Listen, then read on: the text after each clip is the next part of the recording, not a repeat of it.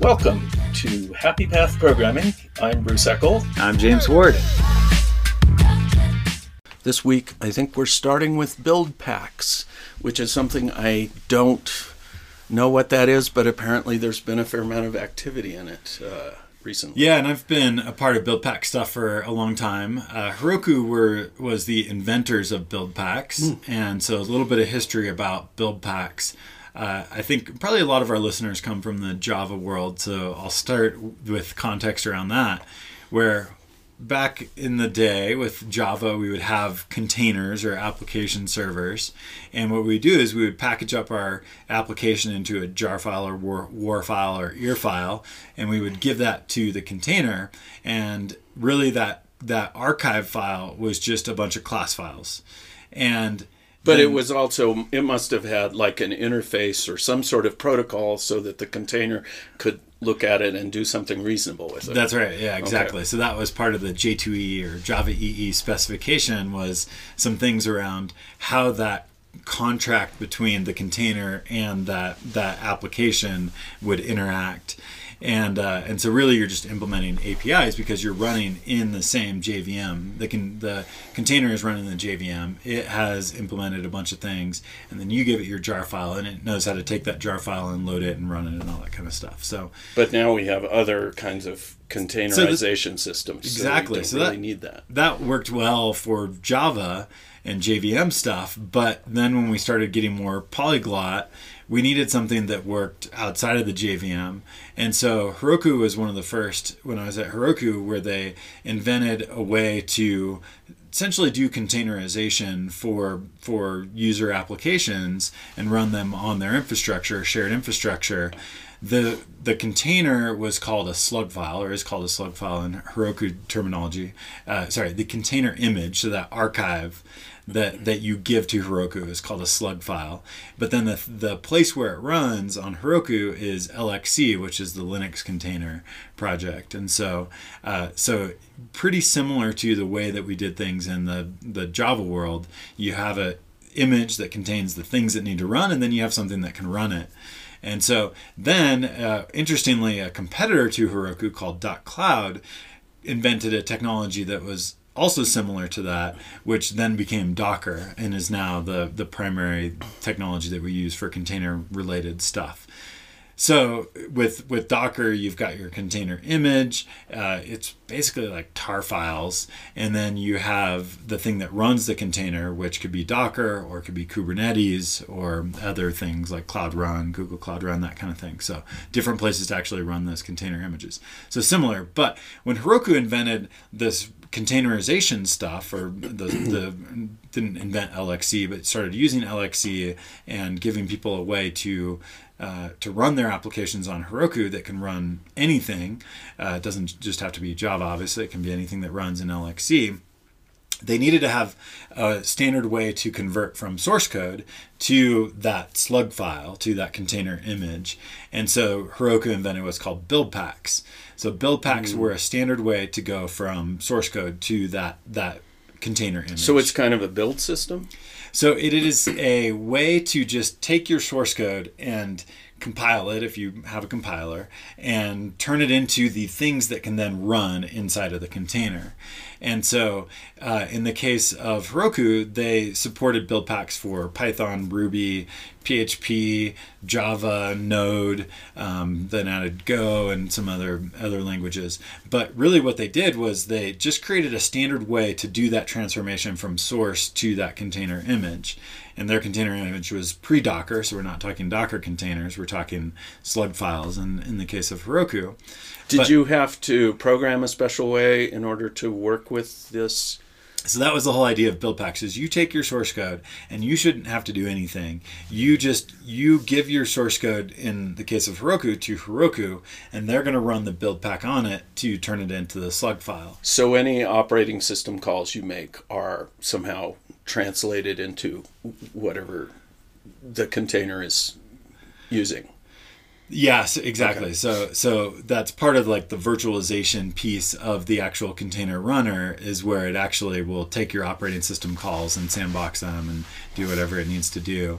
Um, but so the build pack is that source to essentially container image process. And what uh, what happened a few years ago is that Heroku started collaborating with Pivotal because Pivotal also used build packs as part of Cloud Foundry. And they took the idea of build packs and took it into the world of Docker.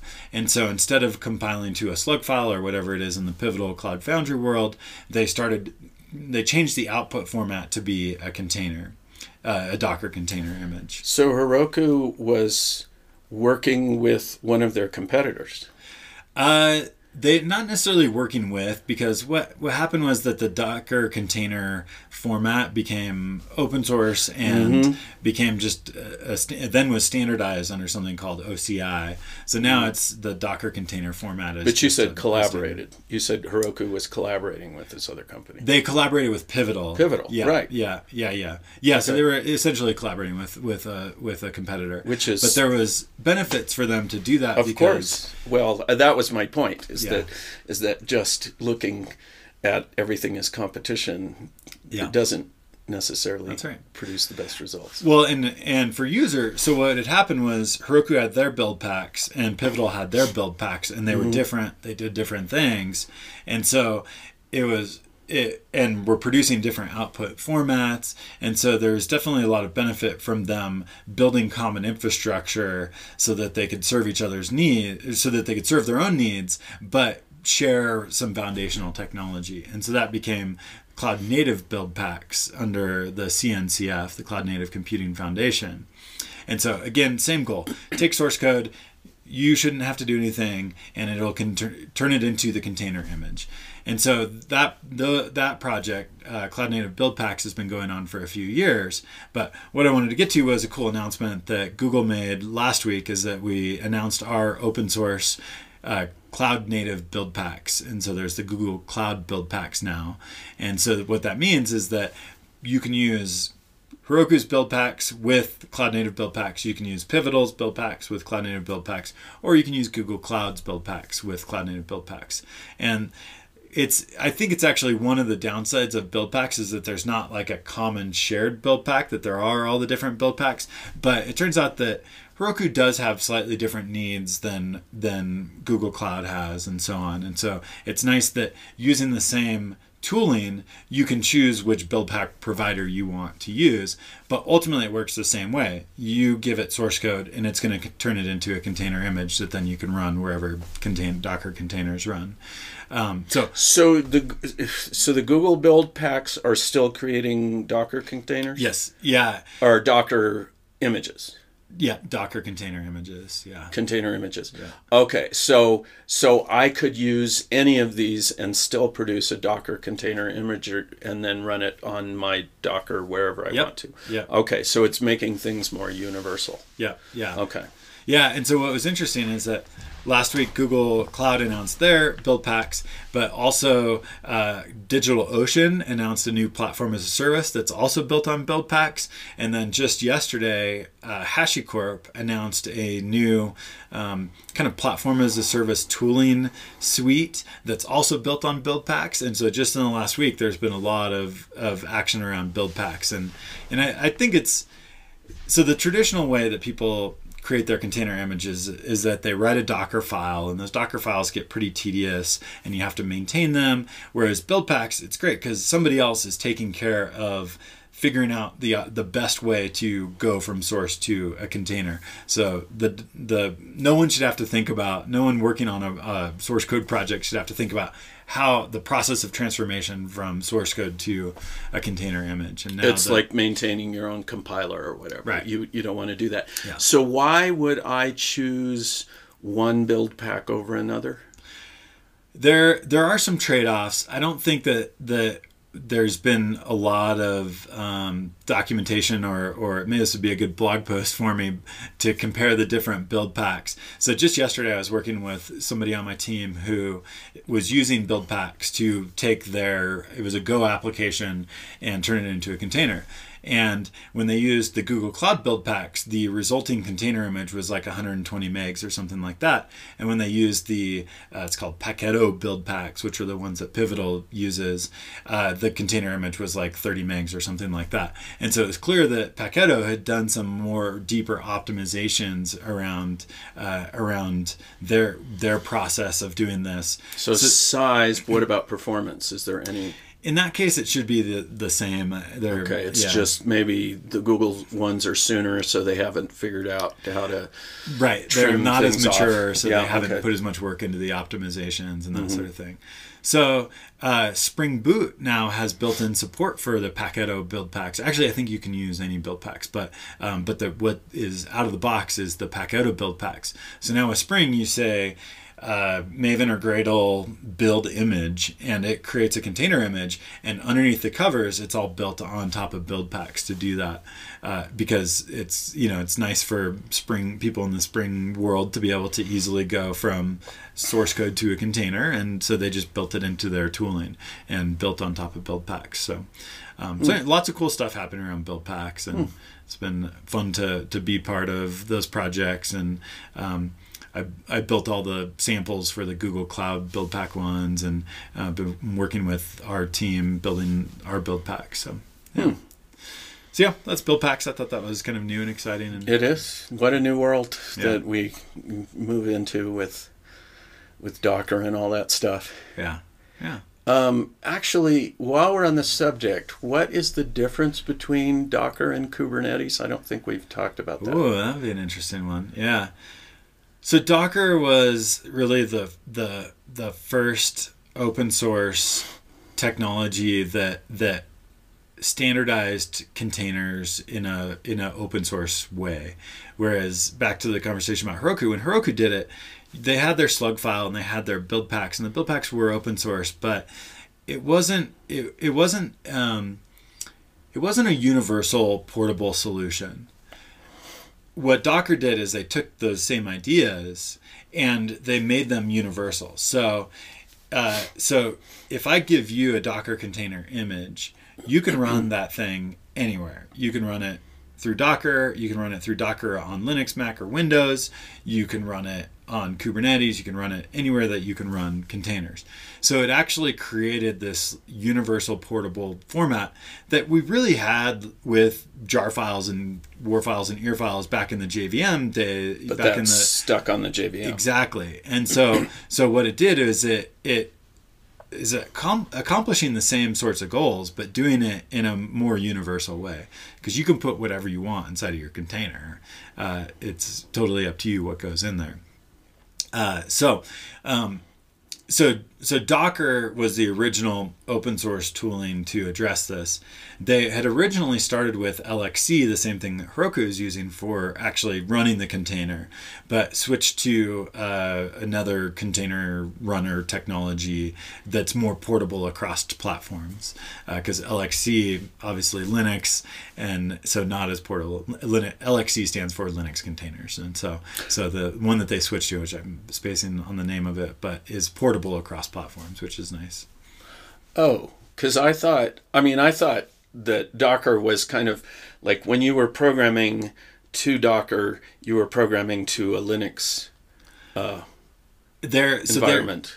they uh, have have recently actually added uh, different architecture support where now you and I think it was probably Microsoft that contributed this, but now mm-hmm. you can actually use Docker containers with Windows being the underlying system. So the way that the virtualization is is done, it doesn't actually have to be Linux. And so I don't know all the the details of that, but So it somehow knows what operating system you're programming to. There there is a there is an API. I don't know if it's like glibc or whatever it is, but there is an underlying API that translates your syscalls to to the underlying operating system syscalls, I would guess. And so so uh, as long as you can translate like Windows API calls to to an underlying operating system. Maybe those have to run on Windows or something like that. But um, but so so the the actual Docker container technology is not necessarily operating system specific. Interesting. Yeah.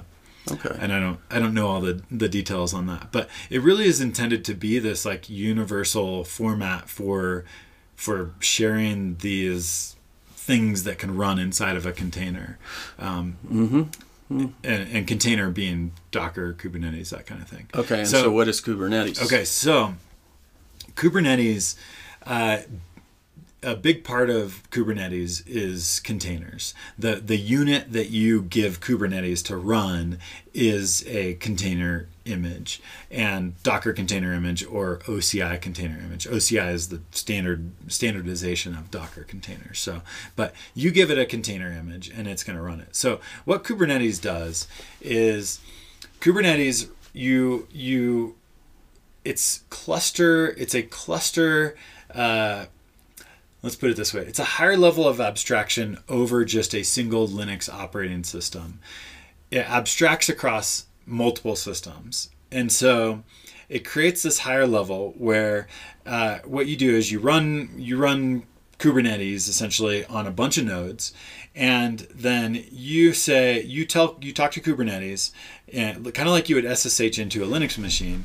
Instead you use a, tool a tool called kubectl which is or kube control. It's the it's the interface to the api of kubernetes that's running on a cluster of machines. And what you do is you you give kubernetes a document. And that document tells kubernetes the state that you want the cluster to be in and then underneath the covers, what happens is Kubernetes, uh, it looks at that document and says, okay, here's what I need to do to get to that state. I need to take this container and run it on this machine. I need to take this container and run it on this machine, so on and so forth. So it's actually doing underneath the covers, doing a bunch of networking configuration, doing a bunch of the virtualization to run the containers, but it creates this higher level of abstraction where you say, here's the cluster state I want, and Kubernetes resolves that to actually running what you've declared. So it sort of reminds me of like a thread pool executor. You know, rather than you managing all the threads yourself, you just say, "Here's my task, executor, run it somehow." Yep. Yep. So, so I could hand Kubernetes a bunch of different, um, but it, still works with Docker images. Yep. Yeah, okay, you so, would- I could hand it a bunch of Docker images and say, "Here's how I want you to run these," or Yep. will it figure it out even if I don't tell it? Is it that smart, or is So it you there you you have to tell it? what's- there the what you usually tell Kubernetes is here's a container image and here's here's the resources that I want you to allocate to that container image and here's how many instances I want you to run that on. And so then Kubernetes will will try to to resolve that definition of the state that you want to be in based on its actual resources. So let's say that you have a node in your Kubernetes pool that is has 8 gigs of RAM and you say, "All right, I want this container image to uh, to it's going to only take two gigs of RAM. I, I- need to allocate two gigs of RAM to this container image." Well, it's going to look at that node and be like, "Oh, I have eight gigs of RAM and I haven't allocated any of that, so I have space now to allocate a two gig of RAM chunk to this container image." So, sure enough, we can do that and up and running. Now, if you have a second node and you've told Kubernetes, okay, I want this container image that's going to require two gigs of RAM to be run on two machines, then Kubernetes is going to look at its available resources and say, all right, do do I have the resources? Do I have two nodes where I can run this container image, and do I have the available resources? And so there is obviously the the chance that you're not going to have the available resources in your cluster to be able to get to that desired state and kubernetes is going to tell you that say like sorry can't do it at all. can't do it. Okay. so let's say that you only let's say that your max instance size was 8 gigs and you said all right i need 16 gigs for this container image. It's going to be like i can't find any enough resources on an instance to be able to allocate that. So it's just going to it, it relays that information uh, to you um, that it can't can't do it. So is it only for distributing like a single container image to multiple nodes, or can you have multiple different container images and say, I mean, this one's doing database stuff. and this one's Exactly. doing- oh, Yeah, you yeah. can do that. Yeah, Okay. yeah. So a typical Kubernetes cluster will run tens, hundreds, thousands of container images. Oh, my. And I, the the node, I think the the largest no, number of nodes you can have in a Kubernetes cluster is like four thousand or something like that. But that's on a, a single cluster, uh, and and so you what people what large enterprises that are using Kubernetes are doing that they'll have hundreds of Kubernetes clusters, each with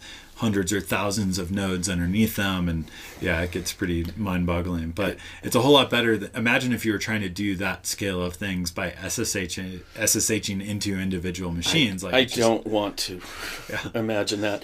Um, so, is there some kind of um, protocol for these containers to talk to each other when Kubernetes is in play? Yes. So the the protocol is just standard networking, TCP. I think you could probably do UDP networking. Uh, underneath the covers, I think that Kubernetes is actually doing like IP tables, Linux stuff, and so it's For speed. yeah, yeah. So it's like setting up the routing for you so that containers can talk to each other without with with little overhead. Um, and and so but there's a challenge there of like how do you know the name of the machine to call and so a big part of kubernetes is setting up the uh, the the the dns names f- so that you can address your containers. So, uh, for instance, I I recently deployed Kafka on a Kubernetes cluster, and uh, and so when I deployed my so when I deployed Kafka on Kubernetes, I'm deploying a container image and telling Kubernetes to run Kafka essentially on on its cluster. But then I've got an application that I also deploy on Kubernetes that's connecting to that Kafka, and so it's somewhere I need to tell my application how to where to call what Sure. and so so what what when i when i um, deploy kafka onto my kubernetes cluster i get a um, uh, a name a dns name to address my kafka cluster with that is um, determinate so I know what that name is. So then when I configure my application to connect to Kafka, I I know what name to plug in and then Kubernetes has set up the routing and the DNS such that when my application tries to establish a connection to, let's say Kafka, it's like Kafka.local or something like that, that that in Kubernetes it knows what um, what essentially node to call uh, to to make that work. Yeah, it's like, well, way, way back in assembly language days, we had linkers Okay, yeah. to, to resolve the addresses of things. That's right. So yeah, that, so know,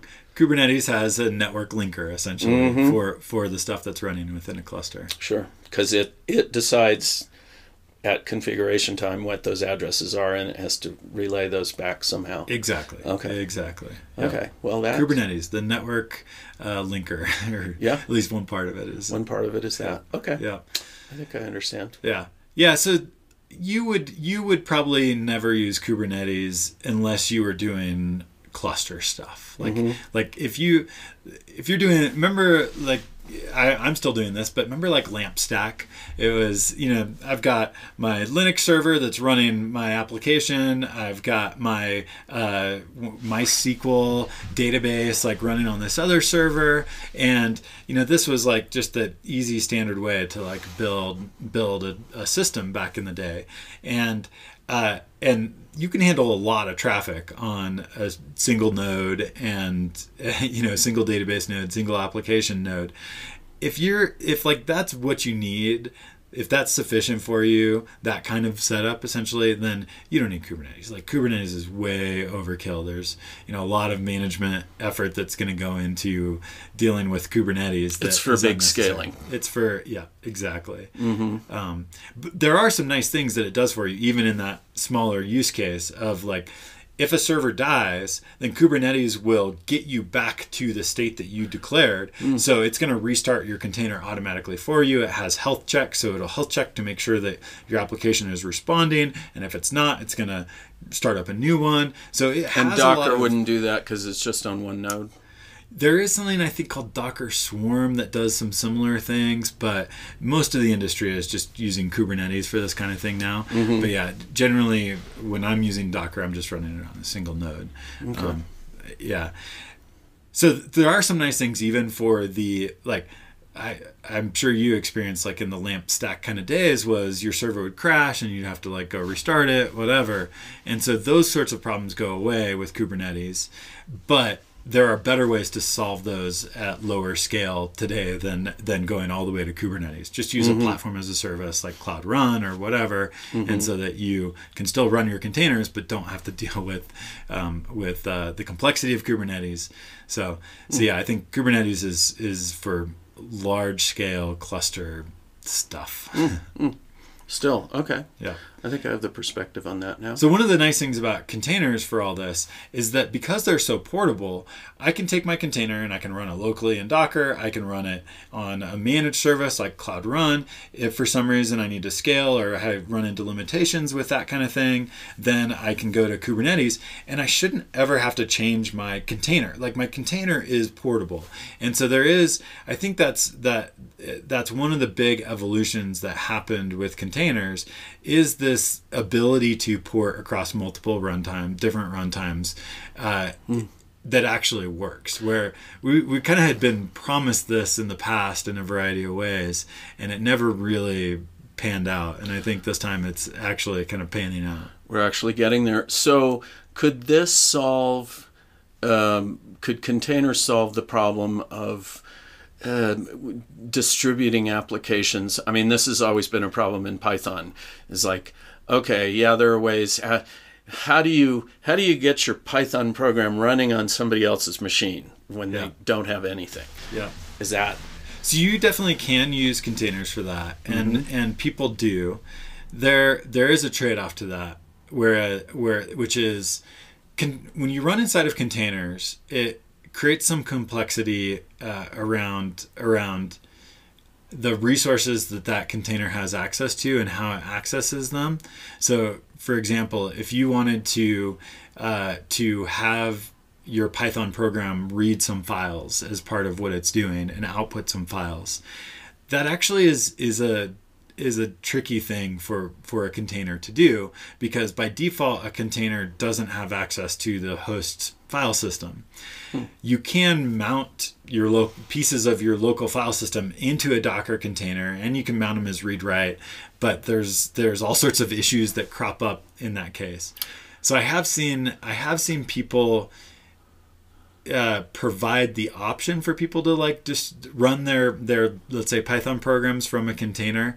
But I think what more people are doing is they're using Go or Rust or whatever and creating Linux, Mac, and Windows executables uh, is the the um, the way that most people have gone for that particular use case. I thought you said that there was another solution to this that you thought was solving that problem. Uh, GraalVM. Yes, that yeah, was it. Yeah, yeah. So GraalVM does have the capabilities to produce those native executables, and people are beginning to do GraalVM based uh, like CLI applications because then they can write them in Java or Kotlin or Scala or whatever. And and so yeah, that that is. Um, that is something that people are doing. The Go Go and Rust are quite a bit more evolved for this particular use case, and so so I think um, it's most people are reaching for for Go or Rust for this today. Uh, but GraalVM is starting to get more more attraction there because it can it can technically do the same sorts of things, but it's kind of hard to create the Windows, Mac, and Linux executables with GraalVM because you can't like, as far as I know, you can't like cross-target the operating system. Like I can't say You have to on- have a Mac to produce a Mac. Yeah. Yeah, Mhm. as far as I know with GraalVM, that's Okay. the case. But Okay. Well, so All right, there's some not- tricky things there. I think GraalVM is starting to get a little more traction around that. Mm-hmm. But uh, I I really like the idea of writing Kotlin CLIs and turning them into native executables. But Mm-hmm. um, and there's a project called Pico CLI, which uh, makes a lot of this stuff easier Hmm. around using GraalVM for CLI specific applications. So oh, okay. Yeah. Well, at least people are working on the problem. yeah, yeah. So Yeah, so containers, Kubernetes, and all that. I think there's it. It definitely a lot of it is a good step in in the right direction for how we distribute applications, but really for like server applications and not for not necessarily for CLI. So it's good to right. clarify that. Yep, yep. So, okay, I feel pretty complete with that topic. Awesome. What else are we going to talk about? So we we uh, talked about maybe going into happy path programming and that idea a little more. We've okay. touched on it in different episodes, but maybe good to to uh, to expand on that further. Oh, you mean just the name the, itself? Yeah, like or the the idea of happy path programming. What yeah. Is, what is that idea? Right. Um, yeah.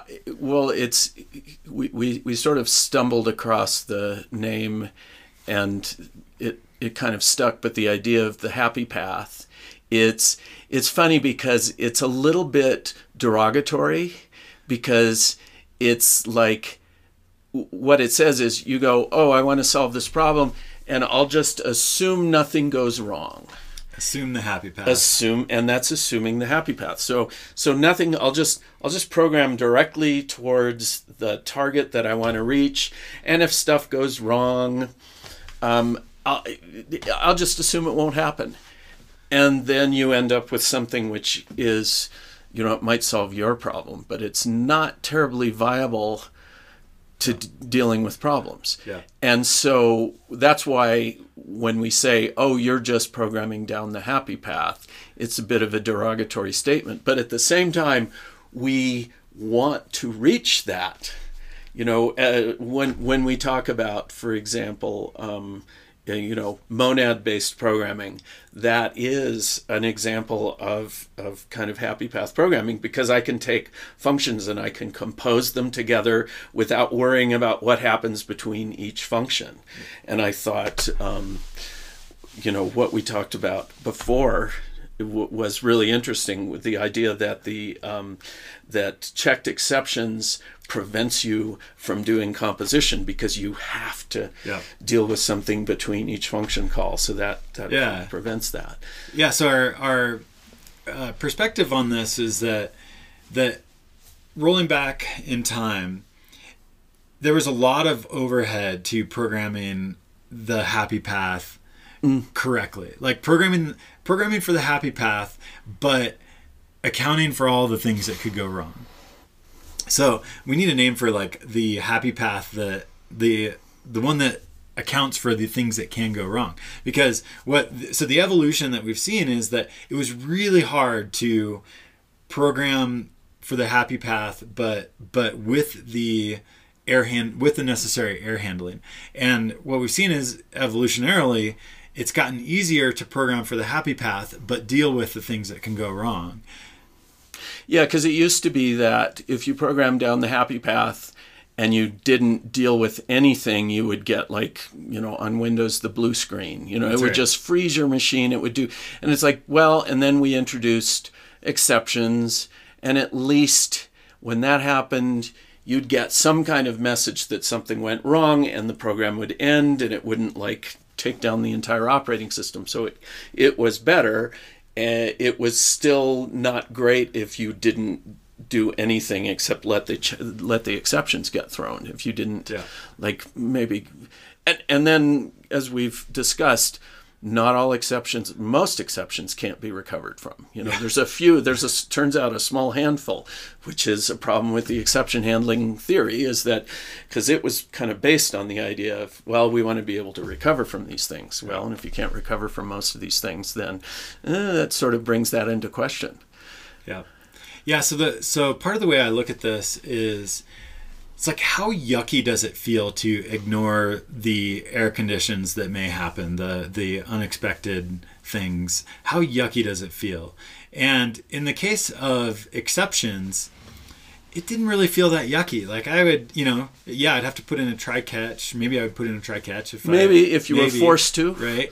Uh, but even if in my catch block i was just like uh, log this error or, or ignore it or what like how many times have you seen in a catch block slash slash ignore this error it'll never happen or something like that and like that didn't feel that yucky And then uh, Go came around and they did like the tuple return type, where you on what is it, the left side get the value, the right side get the error, or something like that.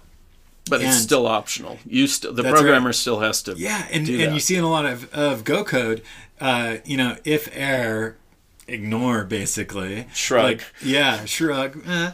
And and so it didn't feel that yucky to like ignore the possible error states.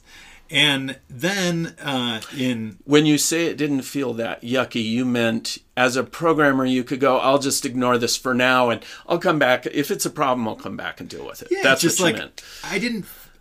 I don't feel shame around letting that code uh, ignore the possible things that. could And you're saying you should feel shame. I think yes. I think you should feel shame, or maybe the programming models should should make it easy for you to program on the happy path, so that you so that you you don't have to feel shame or anything. It mm-hmm. just is so easy to account for the air conditions that that you don't have to feel yucky, you don't have to feel shame. You just do it because it's easy. You program the happy path that accounts for errors because Oh, it's easy. I see. So what you're talking about is making the happy path the one that takes care of errors. That's right. Right. being And, able to program the happy path, but also account for the possible things that could go wrong. and and what Cedric was saying was that one way to do that is using monads. One way to do that is using the Kotlin approach of of returning null or the or a value. And so yeah, so there's a spectrum of, approaches you can take to doing that. Yeah, yeah, yeah. And so in in Scala, or really any language that has like kind of ADT, uh, algebraic data type support, where I can say this this function is going to return return either an error or a value. And that's built into the language to be able to say that. Uh, Because you of can, the ADT. you can do it without the ADTs. So, okay. so well, right. I mean, Go if you have inheritance, does that. yeah, yeah. If you have inheritance, then you can you can model an either, uh, a, which is a ADT sum type. Mm-hmm. Um, so you can model that with inheritance. It's just not quite as convenient. So the I think you could use generics to do it too, right? I thought I had seen it. Done Mm. Yeah, maybe. Generics. Yeah. Okay. Uh, so, but when your type system actually conveys that back to you as the caller, then it it becomes easier to, especially if you have like good pattern matching, uh, then it becomes easier to pattern match on that thing. And yeah, you can still ignore the the possibility that it can fail. But when it's in the type system for me, when it's encoded like that as a either, it feels really bad to just like like toss out. I, I'm just going to ignore this. Well, it's it's. I think it's what checked exceptions were intended to do. Yeah. I mean, initially in C++, exception specifications were supposed to help you do that, and then Java went one step further and said, "No, we'll we'll you know force you to do that." Yeah, yeah, yeah. And so, um, in some ways, this programming model is like checked exceptions, where the the possible error states are explicit, and it requires the developer. So, like in the case of, I don't think it's the default, but in the case of both Kotlin and Scala, if you pattern match on on a essentially a sum type, a ADT sum type, uh, and you don't account for all of the possible uh, conditions, then the compiler, I think by default with both Scala and Kotlin, it gives you a warning, but you can tell it to turn that warning into an error so that it actually won't compile unless you, in your pattern match, have actually handled all of the possible ones. Yes, you can handle it and still ignore it. That is a possibility, but that's where the yuckiness factor comes in, is that it should feel pretty yucky to the developer to say, yes, I, I recognize that this thing could fail and I don't care. Like that should feel pretty yucky. You you you're forced to explicitly say you don't care.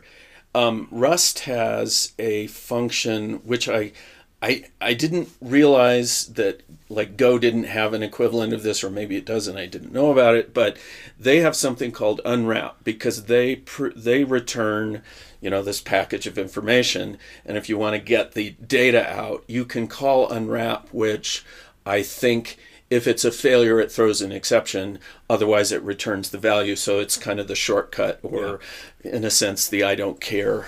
Yeah. But you see those, Yeah, and yeah. you go, okay. and I think the compiler like tells you like, hey, this is unsafe, or this, you know, Mm-hmm. you you should probably do some better stuff here. Mm-hmm. Um, so yeah, so the sum types I think are are uh, a good evolution in this this direction. Monads are I think the even better way to deal with this because with monads, it's it's easier to uh, to chain together operations and stay on that happy path, but also be able to easily account for when things go wrong. Uh, and this is because if you call flat map on something that is either an error or value, that thing is only going to happen if you're on the happy path. And then, but then ultimately you're chaining together the the that sum type of this thing can succeed or this thing can fail. And so you can be chaining your your happy path like this work this work this work this work. Uh, but then ultimately that the thing that you get at the end of that is still wrapped into something that can either succeed or fail. And I think Cedric's argument was that yes, but there's a significant amount of overhead in to achieve that. Yeah, he was talking about the um, the lack of universal composability of monads. I think is what it was, and the the that whole like chaining these monads together and staying on the happy path.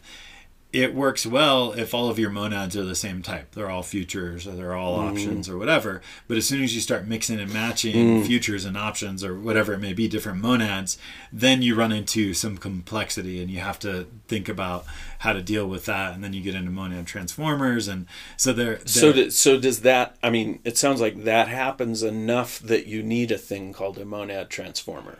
I don't use monad transformers. Okay. See Yeah. now, because this is what we were talking about at coffee. Is like, are we solving a problem that doesn't, you know, like my example of uh, a list of cats and putting a dog in it, and oh, that would be terrible. But how often does it happen, and how hard is it to see it when it does? Yeah, Maybe yeah. this is a situation where Yeah, I so I I run into this so infrequently that I do basically uh, manual monad transformers. So, but the mathematicians would want to include that to be complete for them, even though it may not be a problem that we actually have to solve. All right. so it's like, oh, okay. Yeah.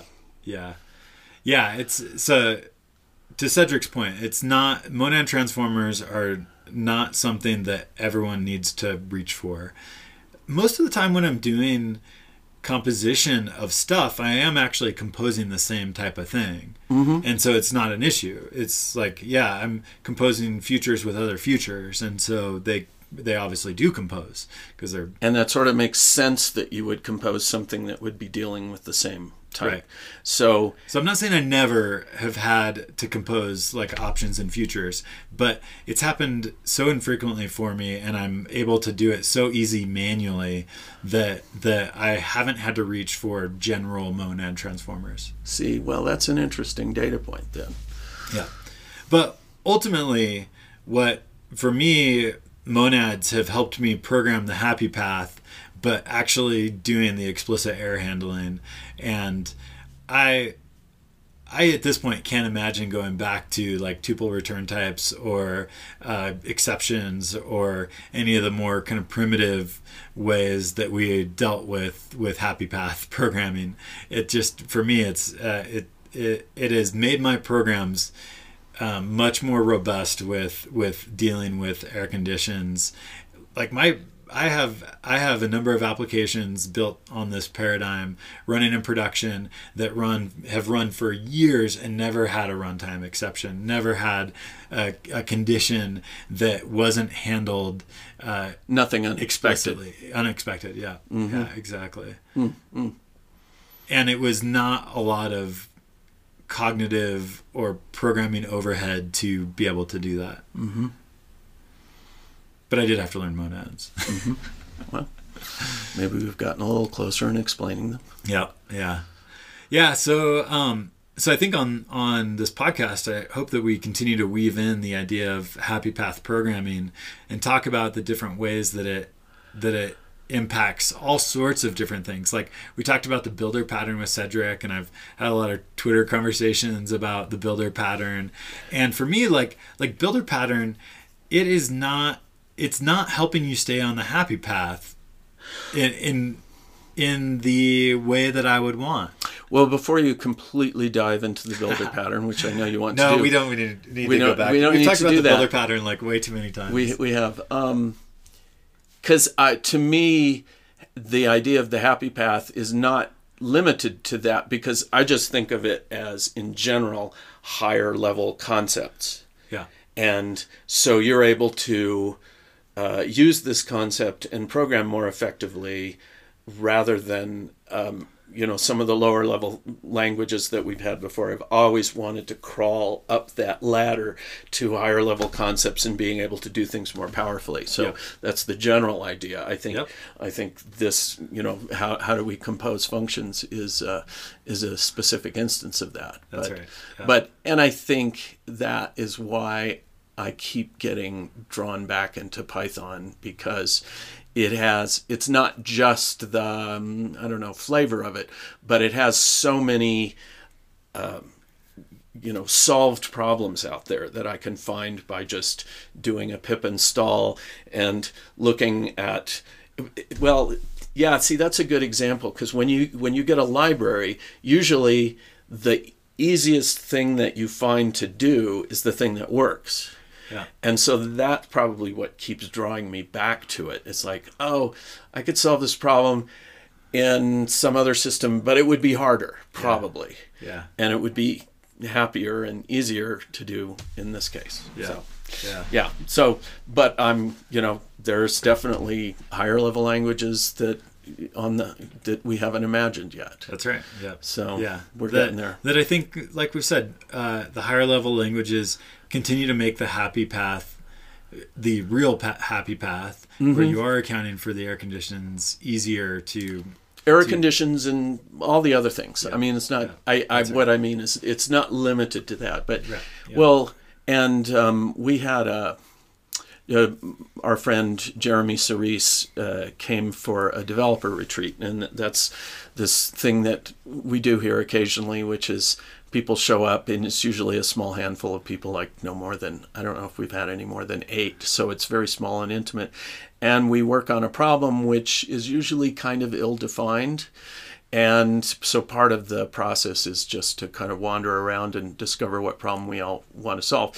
And in this case, Jeremy said um, he he had been here during the Winter Tech Forum, and we all came down with COVID, so we felt that we probably weren't going to, you know, cause problems in that way, and. Um, so he wanted to investigate Rust further, and so we did. And I we had tried this a couple of years ago, and I came away with kind of a bad taste in my mouth. And um, so we he wanted to revisit it, so we did. And I have to say, it was a much better experience than my first encounter with it. But I did come away realizing that okay, this is what I would call a very high level assembly language, which is I know two really extreme ideas, but but it really felt like if like I would so much rather do it use if if if you were saying well use assembly language or some you know very low level approach C for that matter or use Rust I would go okay for that problem I would probably be willing to to go through and you know figure out all the ins and outs of Rust because it's like a super powerful assembly language is kind of what it felt Yeah. like to me. But like one of the things in the book, and I have to say the Rust book is amazingly well written and very insightful and I got some some really good new ideas from just the scanning of it that I did. But they say in the Rust book that um, ownership is the primary concept in Rust, and that's a really interesting place to plant your flag. Um, but it also says that yeah, we're dealing with super low level stuff here, And if that's not what you need, this isn't the right language for you. But yeah. one of the things that we we kind of wandered around for a while figuring out what problem we wanted to solve. But eventually, both Jeremy and I have a, a lot of background in Python, and so we decided to look at well, you know, what would it be like to create a Python extension using Rust?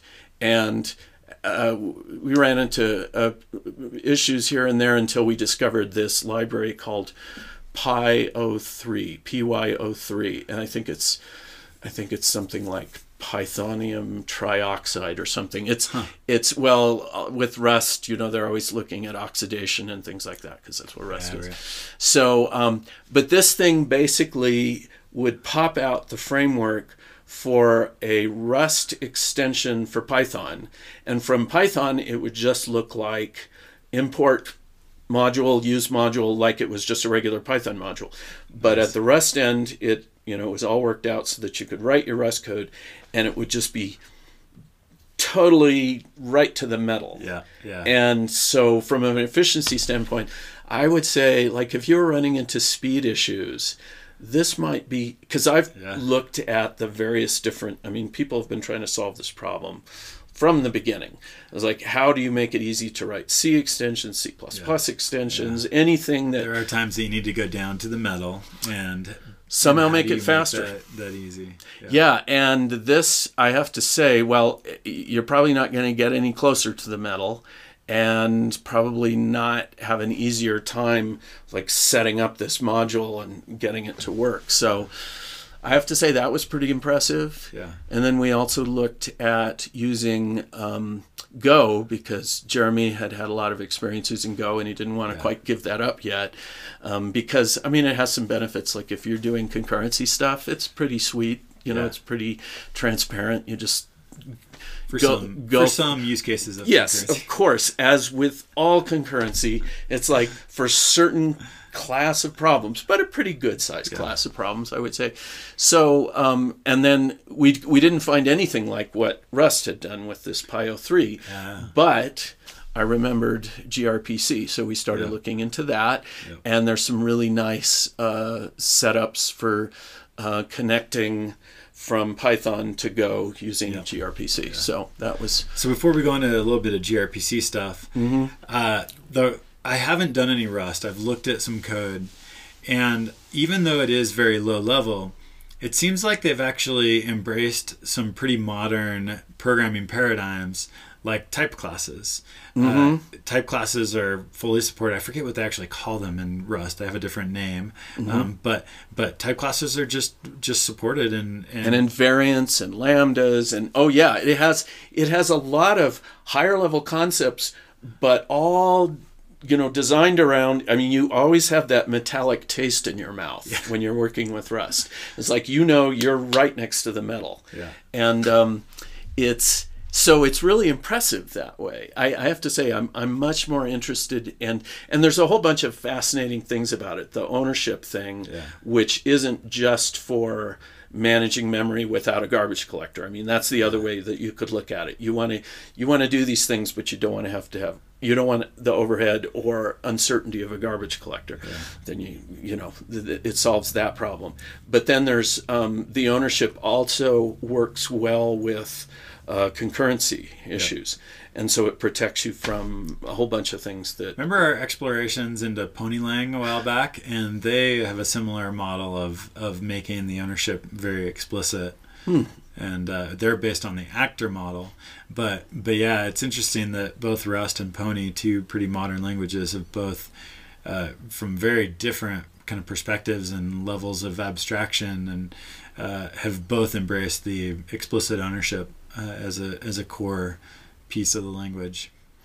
Yeah, well, and uh, the more recent versions of C++ with their smart pointers and shared pointers, I think. Huh. Um, uh, you know, they they have adapted that and and then made that issue, the issue of memory management, much easier. Yeah. So yeah. yeah. Huh. Anyway, fascinating. So back to gRPC. Mm-hmm. So uh, I've been pretty involved in gRPC Kotlin in that project, and uh, and I think there's a lot of interesting things to gRPC as a protocol for communicating across networks.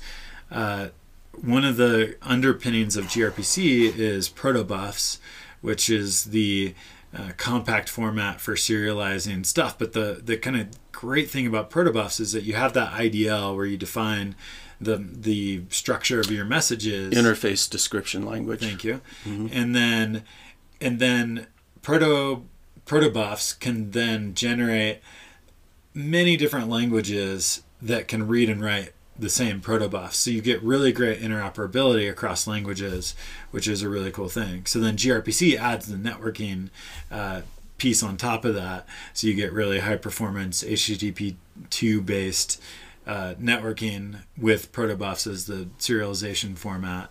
Um, so yeah, I, I think there's there's there is a lot of interesting pieces to gRPC and a lot of it, you and I have always looked for like what's what's kind of the the easy way to build distributed systems, and it feels and like multi-language systems. Yeah, yeah, and multi-language systems, and it feels mm-hmm. like gRPC is a good a step in a good direction there.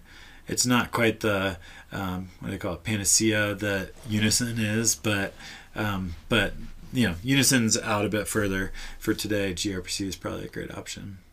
Yeah, um, but you can I mean, you, you talked about network systems, but it can also be within a single application. You can, like, this is what we were looking at it for. It's like, okay, I'm running Python, but I want to do something that works better in Go. So I can use gRPC oh, right. to call. As, and I'm, as the, uh, what's the name for the um, function foreign remote function procedure remote call. procedure call. Yeah, yeah. But you have essentially two different processes. So you, it may be running on the same machine, so it doesn't necessarily have to go over a network. But you do need to serialize in a standard format that can be re- read and written on both sides and that sort of thing. So, mm-hmm. yeah, yeah. As mm-hmm. a as a RPC framework, yeah, I mean G gRPC is what Google RPC or something like that. I assume so, they, they never explicitly said G is for Google. I yeah. think you're just supposed to guess. Yeah, yeah, yeah, yeah. So, um, yeah, and that's my interest is like, how, how do we, I you know, some languages do things really well, and some languages do other things really well, and I've always been fascinated with this idea of being able to say, well, you do this good. Let's use you for that, and you do this good, and let's use you for yeah. that, and then we. Yeah. Then how do we how do we bridge those? Right. How do yeah. we bridge those? And then so so we found this PyO three thing for Rust, and then gRPC seems like I mean the the video we watched said that Google itself runs billions of gRPC calls per second, and so huh. probably pretty well optimized. And that's the one thing we haven't gotten to quite yet is just a simple comparison between, um, you know, say, calling a Python function a million times and calling a gRPC function that does yeah. the same thing yeah. a million yeah. times. What's, and what's the overhead of the serialization of the and deserialization and all mm-hmm. that? So, yeah, interesting. I'm I'm guessing it's pretty efficient just from the from the standpoint. Well, for one thing, I, like every time you say serialization, I get this little, but it's not because you're you've got this packet of information. It's not it's not going out like the way I've always, you know, serial. Yeah. It's like you know, serial port was like, here's the thing, here's the thing, here's the thing, here's the thing, and then you go, okay, I got it all at this end, and now I can do something. Yeah. Whereas this is like, no, this is just a format where I'm handing you a packet of data, and it's all really packed together efficiently. Yep. It's just that one packet, and then yeah. And then that makes the call. So it doesn't feel exactly like what I've always thought of as serialization. Turning objects into byte representations. Mm-hmm. Right. Yeah. Right. But much more compact than at least traditional serialization. Yes. Yeah. And I'm way more compact than JSON or all the other. Well, like XML RPC was yeah. was yeah. one that yeah. you know it would work, but I wouldn't want to do too heavy of a load on it. Yeah it I think I was telling you about recite it for the podcast about how back in the uh, Java EE J2EE days, JBoss was um, was I, Marc Fleury was presenting about JBoss at the Denver Java user group, and I remembered something that he said. It's really stuck with me because he was talking about how in EJB worlds you as a developer you could either program to the local interface for an ejb or the remote interface for ejb and it was up to you the developer to make that decision. Is this thing running in the container where i am and i can just call it via in-memory call? Or is it running on a remote machine and but I how would you know? serialization and deserialization? Right like you you as a developer have to understand network topology the deployment network topology which is just silly, right? Well, because you, you would probably want to change that at times. That's right. Yeah, you know? and it could be dynamic, right? Eh, right. And, and so, so, if you're programmed into the local interface, and all of a sudden somebody split the split that the thing that you're calling out to another machine, your your code's going to break, right? And so it was it was a it was a bad idea, uh, but what what ended up happening is that everyone started just programming to the remote interface because they weren't That's sure the about guaranteed. the network. Exactly, yeah. it's going to work. Mm-hmm. And so the containers, what they would do is is let's say you, your two EJBs that you're talking were running in the same container if you're doing a remote call, it's going to go through the all the XML serialization stuff. Because they were using XML. Oh yeah, yeah, oh, yeah. I, I, think that was like the standard serialization um, for most containers. I think containers could implement it differently, but um, XML but, so would, was the universal solution at the time. That's right. So if your two EJBs are running in the same container, it's still going to do all this serialization and deserialization. And so Marc Fleury, well, he was like, JBoss is so much faster than everybody else because as a container, if we see that you're making a remote EJB call and we have the bean in the local container, we just do the in-memory call instead of doing all the unnecessary serialization and deserialization. And all of a sudden, JBoss, in you know, if you're making it in mem- if you're making a local call but you define it as a remote call, it can optimize that for you and make it in memory, which is a thousand times faster or whatever.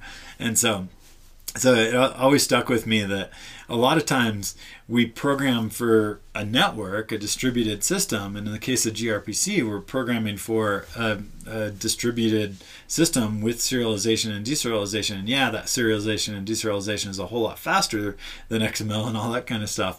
But wouldn't it be nice to have a programming model where we as the developer don't have to make the decision and the environment knows what to do. See, I was kind of imagining that gRPC worked that way. And you're telling me it's not. As far as I know, it doesn't. But uh-huh. but but I mean, it could. It could. It sure. could because yeah. yeah. it's just a yeah. It's just a oh, I see you're doing this. I'll just I'll I'll rewire that for you. Yep. Yeah. Huh. I think it could. I don't know if it does, but yeah. Well, um, but uh, don't you Unison, work at a company where, where, you could find it out? that's right. I could go find that out. Uh-huh. Uh, Unison, I think, has the best opportunity to actually give us the future that we want oh, around yeah. decoupling our programming from network topologies. Hmm. Uh, because with Unison, everything is a function with a hash. And so that function with a hash, it like you don't care if it's in the local machine or if you have to serialize and go over a network, whatever. Like it is just a function with a hash that uh, that you should be able to. And I, I would hope that at some point Unison is able to help the thing that's running your program make the decision around do I do this locally or do I do this remotely? Then all of a sudden you get like transparent distribution of your application where something can be making the decisions for you around do should I run this somewhere else or should I run this here? Well, yeah, I could see, I could imagine like a dispatcher. If for some reason it makes me think of Julia, because the first time you call a Julia function, it compiles it down to native code, and then the next time you're just calling the native code. So if you if you made a call, and the first time you made the call, the dispatcher said, "Oh, this is local, this is remote, this is maybe other decisions it makes," yeah. and then it says, "Oh, it's local, so I'll just." wire you to that, and then your call now from then on just becomes that direct call. Or if it's remote, it does something else. Yeah. Yeah, it doesn't seem that. I mean, as long as you have that concept, it seems plausible, dispatcher. Right? Yeah, yeah. It, no, it seems like.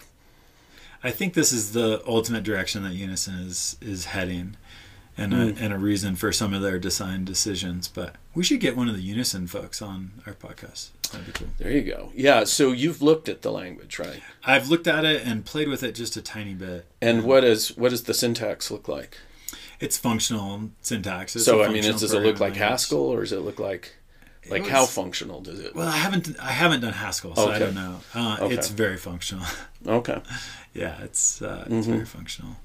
Um, and it was a ye- it was a while ago that I played with Unison, so I don't have a, a good clear memory on what it, what all it was like. But I need to play with it more, and we should get Runar, somebody from Paul, uh, somebody from Unison on on to talk more about it because I Mhm. every time I I hear one of them talk about it, I'm just like, oh my god, this is the future. I'm just enamored with what they're doing. Mm, So.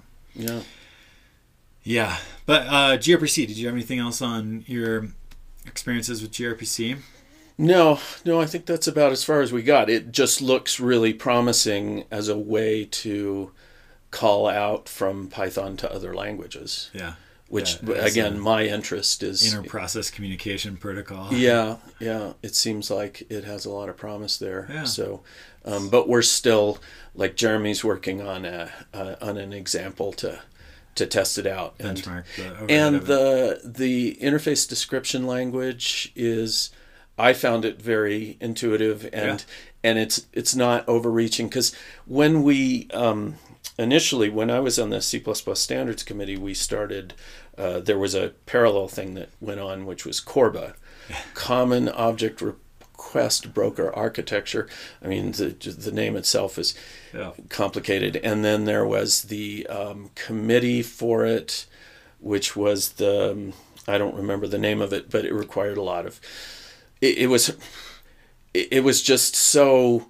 It was committee first design basically, and you had a bunch of competing companies on this committee who wanted their things in, and so there was a, a whole bunch of that. And as a result, we didn't have. I mean, we had an IDL, but there wasn't like the tools to take the IDL and generate things with it. Um, that that wasn't, you know, so so, you had to do After a lot of stuff. conversation about declarative languages, it's like so many times it's like, oh, the the, the tools will be great and it's going to be awesome, and then the great tools never come, and so you're Yeah. just stuck with this terrible IDL. Eventually they got there. Tools. but um, around Corba. or- around Corba, I guess, but I think everybody had pretty much moved on Yeah. by that time. Whereas my experience with gRPC is like, you know, oh, here's the IDL. It's not very complicated. It's not trying to do all the things I can't even remember all the things that Corba was Yeah. trying to do. It's not trying to do all those things. You just write this. It generates code for you, and um, you know you write some some other stuff, and it works. Yeah. So it's like much more accessible. Yeah. I think. Yeah. It Yeah. it it seems. Uh, it seems to have a lot of promise, so I I would definitely look into that if I was having either performance or, well, most of the time it would be performance issues. Even if you're looking at uh, concurrency issues, you know, Yeah. generally that's a that's going to be a performance. Yeah. In fact, if you're doing concurrency that isn't trying to solve a performance problem, then I would say rethink your life. That's just making things hard for no reason. yes, exactly. All right. Yeah. Thanks for listening.